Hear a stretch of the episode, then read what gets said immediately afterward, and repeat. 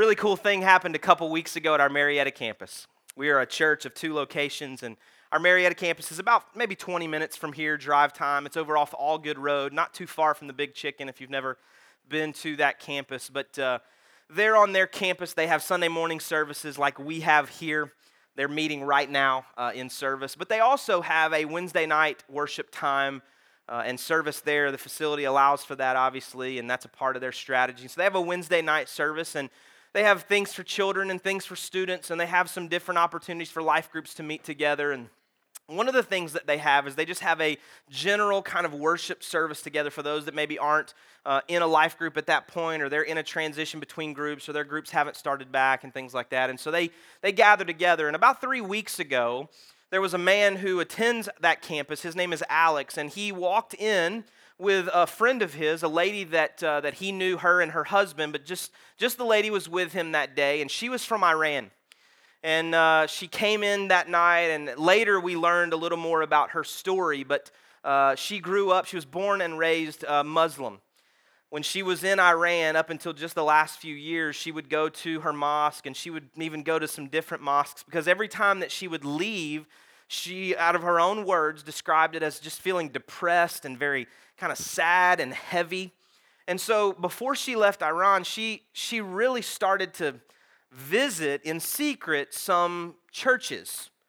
And she described those experiences as something uplifting.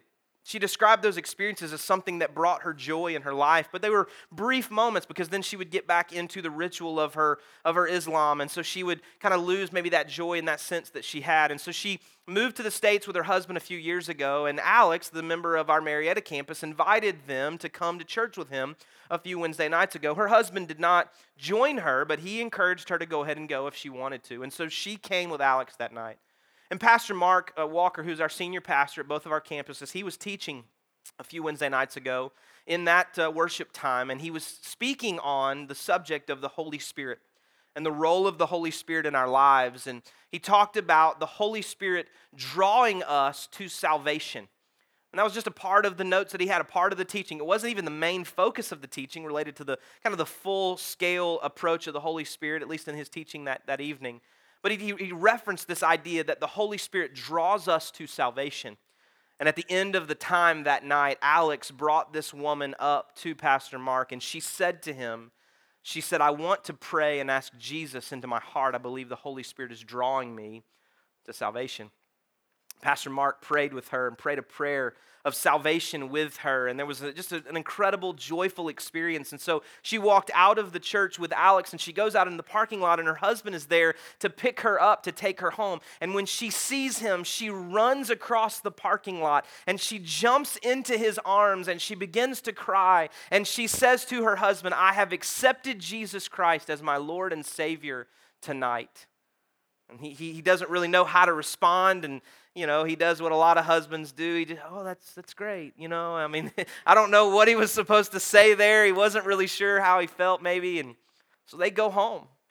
And a few days later, Alex followed up with them, and he followed up with the husband who I think he does some business with, and you know, he said, how, how is your wife doing after the service the other night? And he said, I'll tell you. He said, I have never known her in all of the years that we've been together.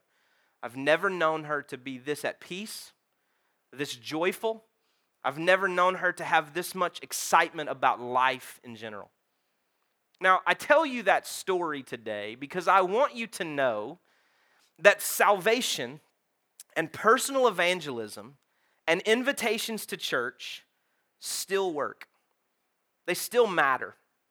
Now, it's no hidden formula, and, and I realize that there's a lot of things that you could talk about in a conversation or a message about salvation or evangelism or um, the Great Commission. But all of that started in the heart of a woman halfway around the world where she was experiencing an emotion. She was experiencing something that she couldn't quite put her finger on, but she knew that the religious system that she was a part of or the, the, the way that she was living her life was not giving her the experience in life that she was wanting to have.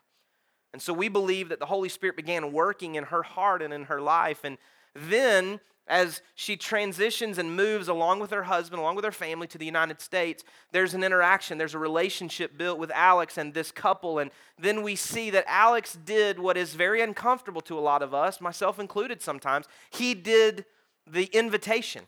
He invited her to come to a worship experience. Now, I don't know if Alex would have felt comfortable if she would have said, Well, would you just lead me to the Lord right now when they were on the way to church or when they were interacting in business a day or two before? Maybe he would have, and maybe some of us would have, or maybe some of us aren't comfortable in that way. But Alex invited her to come to church, and in that corporate gathering with other people, those that were believers and those that were not, she experienced something in the presence of God where she said, No, I, I believe the Holy Spirit is drawing me to salvation. I believe that in this moment, the, the perfect connection is happening here between the timing of God in my life, the message that I'm hearing, and my receptivity to the gospel. And it's, it's a really exciting thing both of our campuses operate under a mission statement or a vision strategy of helping people live a Christ centered life. We, we, believe that drives what we do and why we do it. Helping people live a Christ centered life. And we really think that there's four facets of that Christ centered life that we focus on. There are probably others, but when we look at the life of Christ and we look at Christ centered lives, we see four things that really emerge. One of those is loving God. Obviously, Christ and a Christ centered life would be about loving God. We believe that we do that through the spiritual practices, which means we're just reading God's word, we're praying, we're spending time talking to God in corporate settings, we're worshiping God, we're seeing that God loves us, and we're responding in tangible ways to him. The second thing that we believe is involved in that is making friends. It's not just about having arbitrary relationships and someone we can go to the movies with, but it's about having these deeper connections with other people that says, "Hey, I'm doing life with you and you're doing life with me. We care about one another on a soul level. Now, that doesn't happen day one. It doesn't happen the moment you sign up for a life group and you show up with your potluck and somebody else brought a potluck and you're sitting around and you just open up and bare your soul. That doesn't happen in the first meeting or the first few weeks or the first few months, even. But when it says, hey, I'm committed to making friends, I'm committed to being in relationship with other people on a soul level, then I believe that's a part of helping develop that Christ centered life. The third facet of that is serving others. And Pastor Mark talked a little bit about this idea last week when he talked about this idea of finding our purpose in life. And that's really to serve the needs of others and to bring glory to God. And what we say about serving others in the church is that, you know, there's a place for you to contribute to God's work. We were talking with our volunteers this morning who come in every Sunday morning on a rotation. They serve about every third week or so and they create these environments. Now, you know, it may not be much to look at for you, but what we're trying to do is create these distractionless environments to say, hey, we want to engage the presence of God. And so they come and they set up lights and screens and projectors and they put up pipe and drape and tables for you to check your kids in and get new information. And they shuttle you in with umbrellas and they get you under a tent and they do all kinds of things because they are serving. They say, hey, my life is more than just about me. And coming to church is more than just about consuming something, it's about contributing something. And so we believe that serving others is a part of living that Christ centered life. But the fourth facet of a Christ centered life is what we call sharing the story. Sharing the story is maybe, maybe a, a, phrase, and I've used it already this morning, that you're a little more comfortable with, is just personal evangelism. It's the idea that what we say is that every person has a Jesus story. And if you don't have a Jesus story, you're a Jesus story in the making. You know, Alex had a Jesus story. He encountered the living God at some point in his past, a, a, few years back. And so he had this idea that God was doing something in his heart and in his life now, this lady that came to our Marietta campus a few weeks ago, maybe she would not have classified it before that Wednesday night as a Jesus story, but it was that Jesus story in the making. It's the idea that Jesus was already working in her heart, working in her life, and there came a moment where her life intersected with the gospel in such a way that she responded and said, Yes, I need him to be the Lord and Savior of my life. I'm a sinner in need of a Savior. And so today, as we conclude this centered sermon series that we've been on for the last four weeks, I want us to talk about centered in mission. I want us to talk about this idea that if we are centered in mission, if we've realized that, we, that God loves us and we respond to that love, if we've realized that we need to be connected to people on a soul level through making friends, if we've realized that we're, we're trying to find our purpose of really serving the needs of others and bringing glory to God, and we do all those things, I still think that there's something that we're called to do, and it's really about the mission of God, the mission that He has given to us. And so, if we talk about our mission, what is our mission?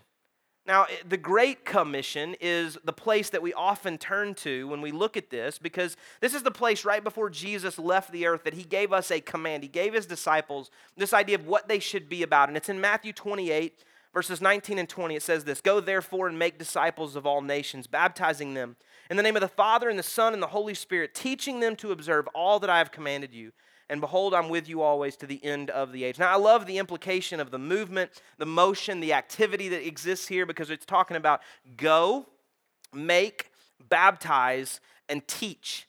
There's not a lot of room for passive following of Jesus Christ here when we see the commission, the mission that Jesus sends us on. He says, Go, make, baptize, and teach. He, he doesn't allow us just to kind of stay still and to stay stagnant and not be involved in the mission. He doesn't even really give a disclaimer like, Hey, only do this if you've attended church this long, or only do this if you followed Jesus for this long. He says, No, go therefore into all the nations, all the worlds, all the people groups, and make disciples and baptize them and teach them everything that I've taught you. And so, this idea that he calls us to a mission.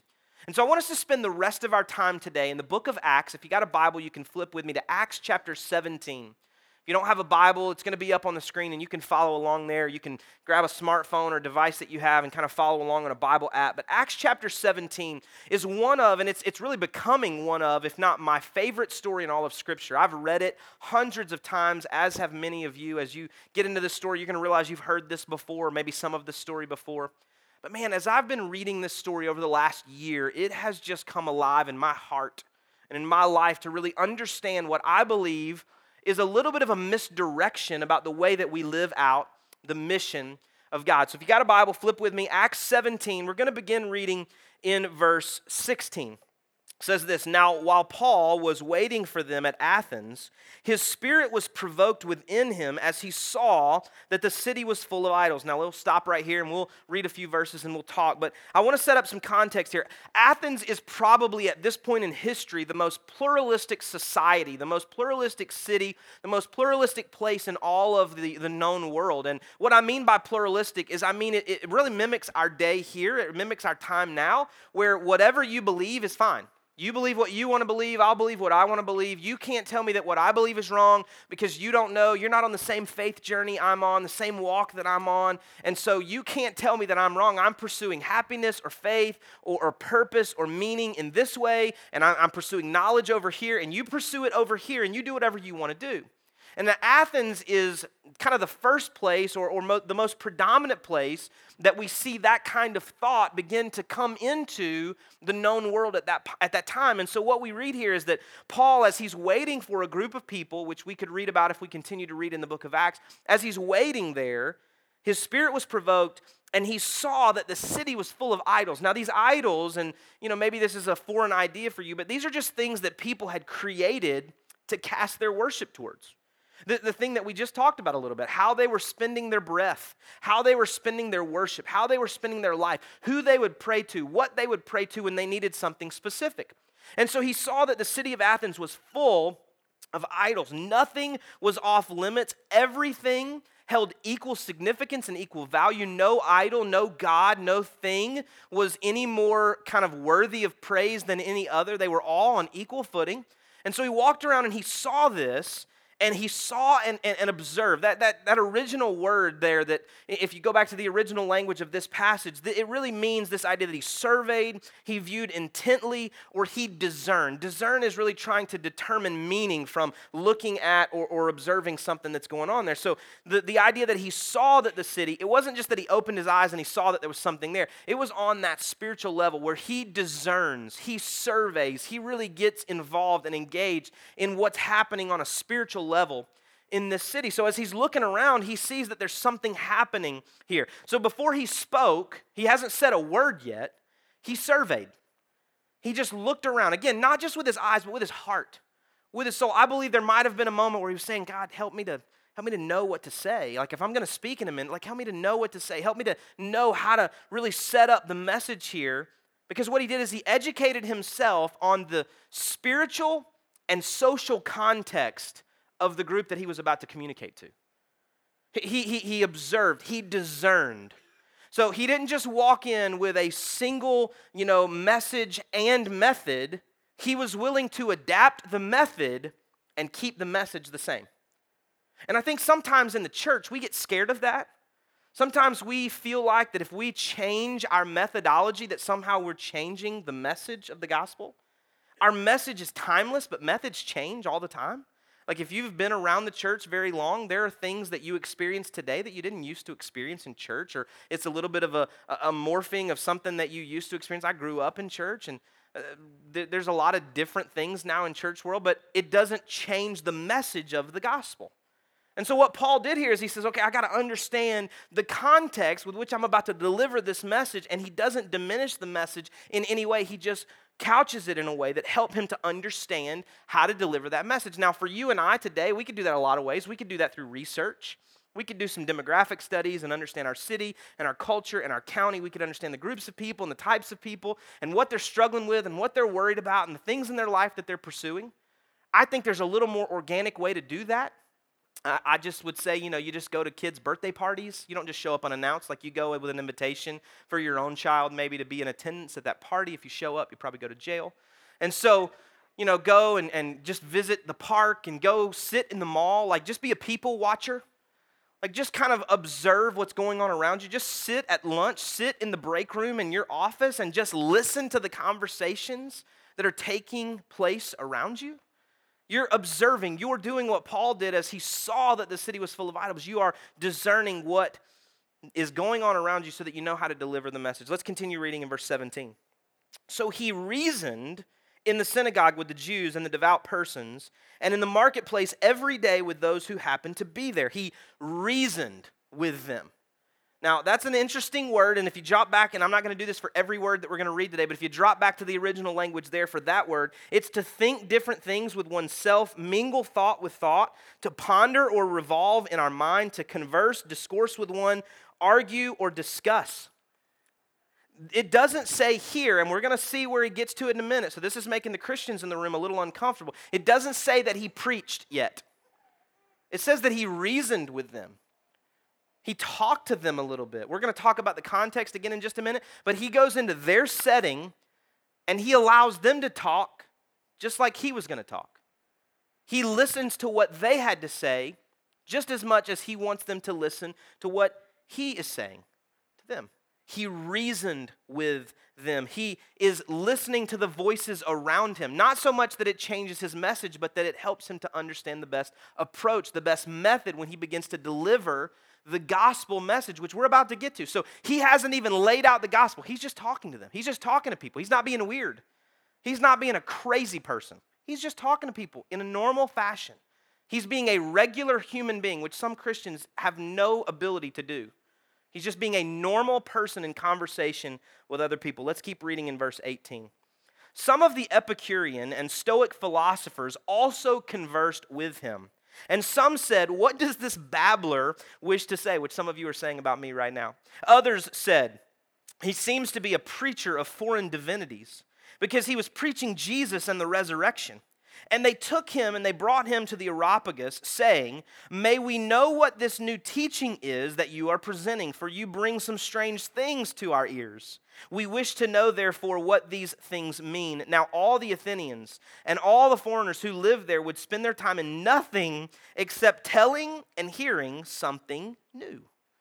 Now, here's what, let me just kind of set the stage here a little bit. The Areopagus is the place where they would stand around and talk about all these new things. It's the water cooler at work, it's Facebook, really. It's, it's all the links that we post on Facebook to all the different news articles. And have you heard this? And have you heard that? Like all the things we used to eat, you can't eat those anymore. They'll kill you. All the things that we used to do, you can't do those anymore. They'll kill you. Like, and, and if you just read those things, you're like, wow, these are all new ideas. I never knew that we got it so wrong back there, way back when, when we were so uninformed.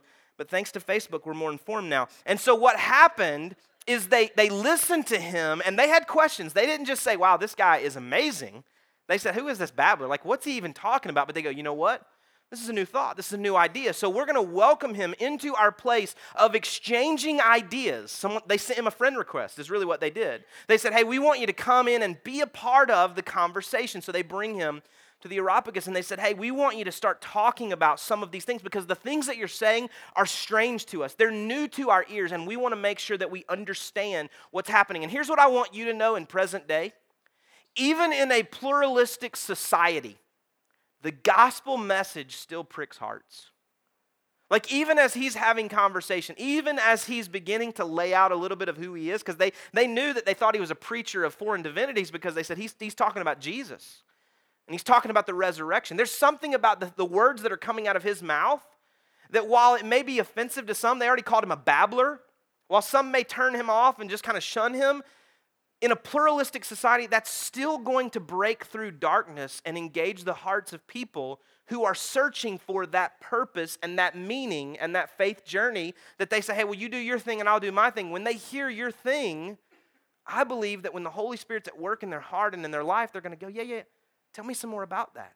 Like, come and tell my friends that. Like, oh, I'm to send you a friend request. Like, we're to engage in community in some way because even in a pluralistic society, People are drawn to the gospel. Now, here's an important fact. And again, I'm preaching against Christians as much as anything today. And so please forgive me. But here, here's what I think it's important for us to know it is not our job to convince them. Man, it's quiet right now. It is not our job to convince them. And here's what I mean by that. If I can convince you to follow Jesus, somebody else that's better than me can unconvince you to follow Jesus. It's not my job to convince you, it's no one's job to convince you we believe that it's the Holy Spirit's job to transform you. We believe that it's God's work in our heart that changes you. Now, that means that I've got to engage in conversation. It means that I've got to be willing to get into some messy conversations and some messy relationships. But I don't believe that I am, as a Christian, called to convince you of anything. I believe I'm supposed to open up God's word and say, This is what I believe. This is who I was before Jesus. This is what Jesus did in me. And this is who I am after Jesus came into my heart, into my life. And allow God to do the work in them because even in a pluralistic society, people will be drawn to the gospel. Let's keep reading in verse 22. So, Paul, standing in the midst of the Areopagus, said, Men of Athens, I perceive that in every way you are very religious. He is referencing what he observed, what he saw back there in verse 16. I perceive that in every way you are very religious, for as I passed along and observed the objects of your worship, I found also an altar with this inscription To the unknown God. What therefore you worship as unknown, this I proclaim to you. This is so smart. Like this is this is Paul right here, like just making me jealous. Like, I wish I had this ability with words. He said, Oh, hey, listen, here's what I saw, here's what I observed. I see all these objects of your worship, but there's one over there that says the unknown God. And what you therefore worship, I am here to proclaim to you. What you therefore have questions about, I'm here to help you understand better. Because he's in a context where they want to hear new things. He's in a context where they want to know new ideas. And so he says, Hey, you're right there on the cusp. You are so close. There are a lot of people in your life I mean, they're pursuing faith in some way, they're pursuing answers in some way. They're just not pursuing Jesus. And so they're just right there. And so you, you don't have to say, hey, you're wrong. You're 100% wrong because it's Jesus or nothing. You just say, hey, you're so close. You know what you've been pursuing? You know the answers that you were looking for? You know the things that you were desiring in your heart? Jesus is that. Like that's I, I, what you therefore are in search of, I'm here to proclaim. This is what Paul is saying right here. And here's the thing he gets into their setting to do it. A lot of people, and again, I'll say Christian, a lot of Christians love to shout from outside. And what Paul does is has a conversation from the inside. Like, like I don't I don't think that we are called to scream from the outside because now we're just an outsider and we're just one of the voices that they're going to tune out. But I think that we're called in. We're invited in and when they invite us in, we have conversation around the things that they are already pursuing and relate it back to the gospel. That is how Paul took the words of the gospel and made it relevant to their lives. I'm not talking about compromising the gospel message. I'm talking about being like discerning in our methods. I'm talking about just asking the Lord to help you to know how to present the gospel, how to have conversation, Because if it's about winning an argument, if it's about convincing them, I think we're wrong every single time.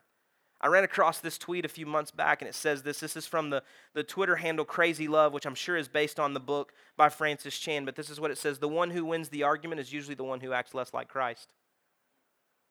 If it's your job to win the argument in an attempt to win somebody to the Lord, I think most of the times we get off track there.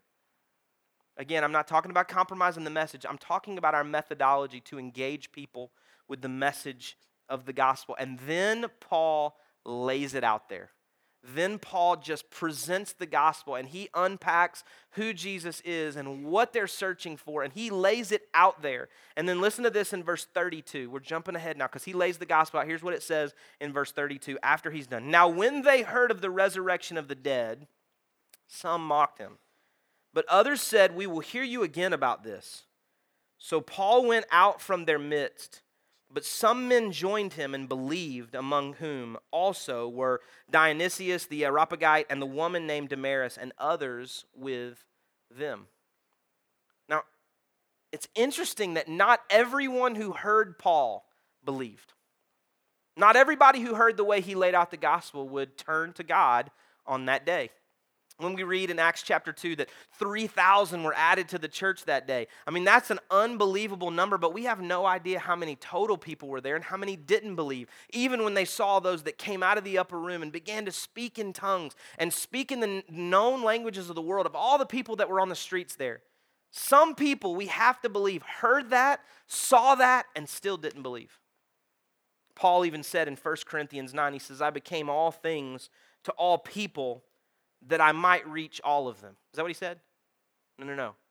He said, I became all things to all people that I might reach some. Paul had an understanding that not everyone who hears the gospel will respond to the gospel in the same conversation. Later on, we read in the New Testament that some plant the seed and some water and some reap the harvest. It may be that Paul understood that sometimes his job was to reap the harvest and sometimes his job was just to plant the seed. Sometimes someone else prior to him being in someone's life had planted the seed and it was just his job to water. It was just his job to have more spiritual conversation. Just give them more things to think about. Just engage them on the level where they were at so that they had more things to really pursue and chase after so that the Holy Spirit could continue to work in their heart and in their life. We have to maintain perspective as it relates to the mission of God. And I'm not talking about lowering the bar, but I'm talking about understanding our role. And we have to set realistic expectations about what our role is in the salvation of the people that we know. In that go and make disciples, not everyone that you know and not every person that you engage with the gospel will become a disciple as a result of the conversation that you have, but they may down the road. And you're just as much a part of that as the one who really gets to reap the harvest. I saw this last night. This wasn't in my notes until late last night, but I saw this again on Twitter. It says this You cannot save people, you can just love them. You and I cannot save people. And what I mean by save is that salvation idea that we talk about from Scripture. You and I can't save people, we can just love them. And if you and I understand our role, but we don't kind of push away our calling, we don't push away our mission, but we fully engage our mission, we fully understand that we play a role. We just may not reap the harvest. We may not score the touchdown, but we put up a good block. We may not kick the winning field goal, but we're the guy that snapped the ball. We may not hit the home run, but we threw batting practice three or four hours before. Like we have a role, but it may not be the primary role in that person receiving Christ. Because what we see here is that there were three responses when Paul delivers the gospel. There are three responses that people give, people had, when Paul lays out the gospel message, and we just read them, but some of them mocked him and walked away. When they heard about the resurrection of the dead, when they heard about Jesus, some of them mocked him and walked away. And just let me just kind of help you here. That's going to happen. People are going to make fun of you. They're going to mock you. They're going to unfriend you. They're going to quit like hanging out with you. Like it, there's going to be people that do not respond the way that you want them to respond. That was one of the responses that Paul saw. The second thing that you're going to see potentially is that some join, some believe. Paul saw that. He lays this out there, and some people believed and they joined up with the cause there, the, the followers of the way. And then the third thing is that others said, we will hear you again about this. I don't know that I'd ever read that until just a few months ago, but in verse 32 it said, Now when they heard of the resurrection of the dead, and some mocked, but others said, We will hear you again about this. To me, secondary to conversion, that's a win in any spiritual conversation we have with an unbeliever. Secondary to conversion, if someone believes, someone becomes a Christian because of the conversation that we're having. It's not because of us. We believe it's because of the, the, the, timing of God and the work that's already been done in their heart and the situation that they find themselves in. Secondary to that, if they become converted, that's awesome. That's a win. They believe they're saved. They believe in the name of Jesus. I'm a sinner in need of a Savior. That's a win. Secondary to that, I think this is the win. And I don't know that I ever really understood this. I, I thought it was like they got saved or I was a failure right? Nobody ever thought that but me. That's fine. I, I just thought that. It's like, okay, I'm not Billy Graham, so I am nothing, right? That's kind of how I felt. And here's what I read in verse 32 of Acts 17. Paul, who's a genius, he says, Hey, hey, I see y'all observe all these things that you've seen. I observed all these idols of your worship. Man, that's incredible. I'm here to explain to you about the one that you don't know about.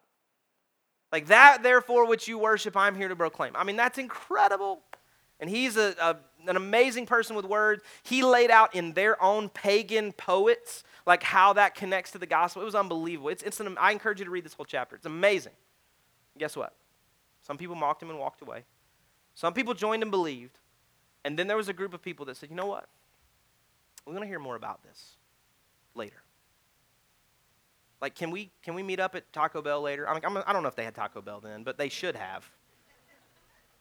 Can we, can we go to Burger King? Like, is, is it Mexican Thursday this week? Can we have, go to the Mexican buffet? Like, can we just talk about this? I'm getting hungry. That's why I keep ref- referencing food. My blood sugar's dipping a little bit or something. But can we, can we, can we talk about this a little more later? Can, like, are you open to a continual conversation about things that are related to God and Christianity and faith? Or is it just a one off? Like, do you only want to have a conversation with me if it ends in a prayer of conversion and salvation? Or, or is it okay if we just continue to talk about this? Am I willing to trust that God is the one who saves people? And that God is the one who does the work in hearts and lives? And am I willing to play a role? Am I willing to be the seed planter? Am, am I willing to be the waterer? Or do I only want to be the reaper of the harvest? I, I think our mission is not a one time conversation to lead someone in a one time conversion prayer. Our mission is engaging people where they are in the most authentic way we can with the character and message of God that creates an opening for them to respond now or in the future our mission is not a one time conversation to lead someone in a one time con- conversion prayer. Our mission is engaging people where they are in the most authentic way we can with the character and message of God that creates an opening for them to respond now or in the future. We believe that every person has a Jesus story. And if you don't have a Jesus story, you're a Jesus story in the making we want to share the story. It doesn't have to be three steps or eight steps. It, it doesn't even really have to be littered with you being able to quote tons and tons and tons of scripture. I mean, I think having references is great. But I think in the most authentic way you can, if you just said, hey, here's who I was before Jesus, and here's what Jesus did in me, and here's who I am after Jesus I think that's real. I think that's on mission. I, think if you just say, you know, I, I wasn't a dirty, rotten, terrible person, maybe, if this is your story, but there is that sense of peace and joy in my life now because I have purpose and meaning, because I'm pursuing God. Not some random thing of faith or journey or meaning. I'm pursuing a relationship with the one that breathed breath into my lungs, with the one that knit me together in my mother's womb. Like, I, I want to know him more. our, our mission is not to have a one time conversation with someone to have them pray this one time conversion prayer. I think it's an ongoing conversation with people where sometimes we're planting, and sometimes we're watering, and sometimes we're reaping. Because we're saying, What's going on in your life? Like, what can I observe about you? What are the idols of your worship? Like, where do you spend your money? Where do you spend your time? What things do you love? What things do you enjoy? They're not all sinful. How can we relate those things back to the gospel? Yeah, I did those things. I was that person. I, I spent my time there. I spent my money over there. I, I treated my family that way. I betrayed trust in that way. I, I, was pursuing some of those same things. I, I was missing out on joy in that way. I was missing out on purpose in that way. I mean, I, I know exactly what you're talking about. And then I met Jesus. And it wasn't a one time prayer, man. I'm still in the midst of this journey. I'm still walking this road. Like I still I still don't get it right every day, but I'm still just walking with him and he's healing my heart and he's helping my pain and he's answering my questions and he's calming my fears. Shaping my life. He's giving me purpose. He's giving me joy. That's a mission conversation. That's a mission conversation. As authentically as I can, engaging people where they are and reflecting the character and nature and message of God to create openings where they can respond to the gospel. Now or in the future. I've said it before, but I'll say it again if God's at work in the heart and life of someone else in your life, and three months from now, or a year from now, or 10 years from now, that's the moment that they turn their heart to God. That's the moment that the Holy Spirit just pricks their heart and something that was done or something that was said, or a moment that they're walking through where they're just looking for something and they find God. Would they be more likely or less likely to trust Him because they know you? Would they be more likely or less likely to respond to the gospel and become a Christian if the only or one of the Christians that they know is you? Would they go, man, I, I don't, like, I know that guy, and if that's what I'm signing up for, I'm out. and I wasn't pointing to any guy over here, right? You guys know that? One finger pointed that way, four back at me. All right, so. Is it like, I want to be on mission? And I want to plant seed and I want to water and I want to reap. I want to go and I want to make disciples and I want to baptize and I want to teach them all the things that I've been commanded.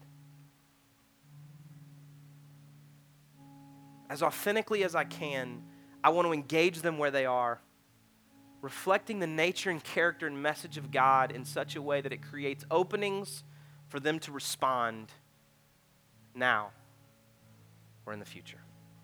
Let's pray. God, I, I thank you so much that you gave us a mission.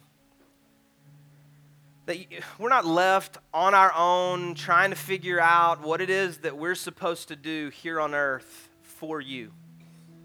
God, I pray today that you would help us to realize that the Great Commission to go into all the world, which includes here, and to make disciples and to baptize them in the name of the Father and the Son and the Holy Spirit and to teach them all that you have commanded. That's what we're called to. If we are a follower of Jesus Christ, that's what we're called to. Don't let us push that aside. Don't let us get off mission don't let us think that that's the preacher's job or someone else's job that's been following you a little longer. That's our job, corporately and individually. God, I pray today that you would help us to live on mission. For those of us that are not a believer in this room, I believe that we're a Jesus story in the making. That may be offensive to some of them. But God, I, I want them to know that this is a place that they can belong before they believe. This is a place that they can come and seek answers and engage in community and they can find purpose and they can find meaning. And they can experience all the things that we create in these moments as we pursue you. But they can belong here before they believe. But God, as that Jesus story in the making transforms their hearts and their lives, I pray that it wouldn't be a one time conversion prayer, but God, that it would be a life of following you and getting on mission. Help us to understand our role. Help us to be comfortable planting or watering or reaping. God, let us know that some will mock and walk away. Let us know that some will join and believe. But God, let us make sure that for those who don't believe, they say, Yeah, I want to talk to you more about this. Help us, God, to authentically engage people where they are, reflecting the nature and character and words of God creating openings for them to respond now or in the future. In Jesus' name I pray. Amen.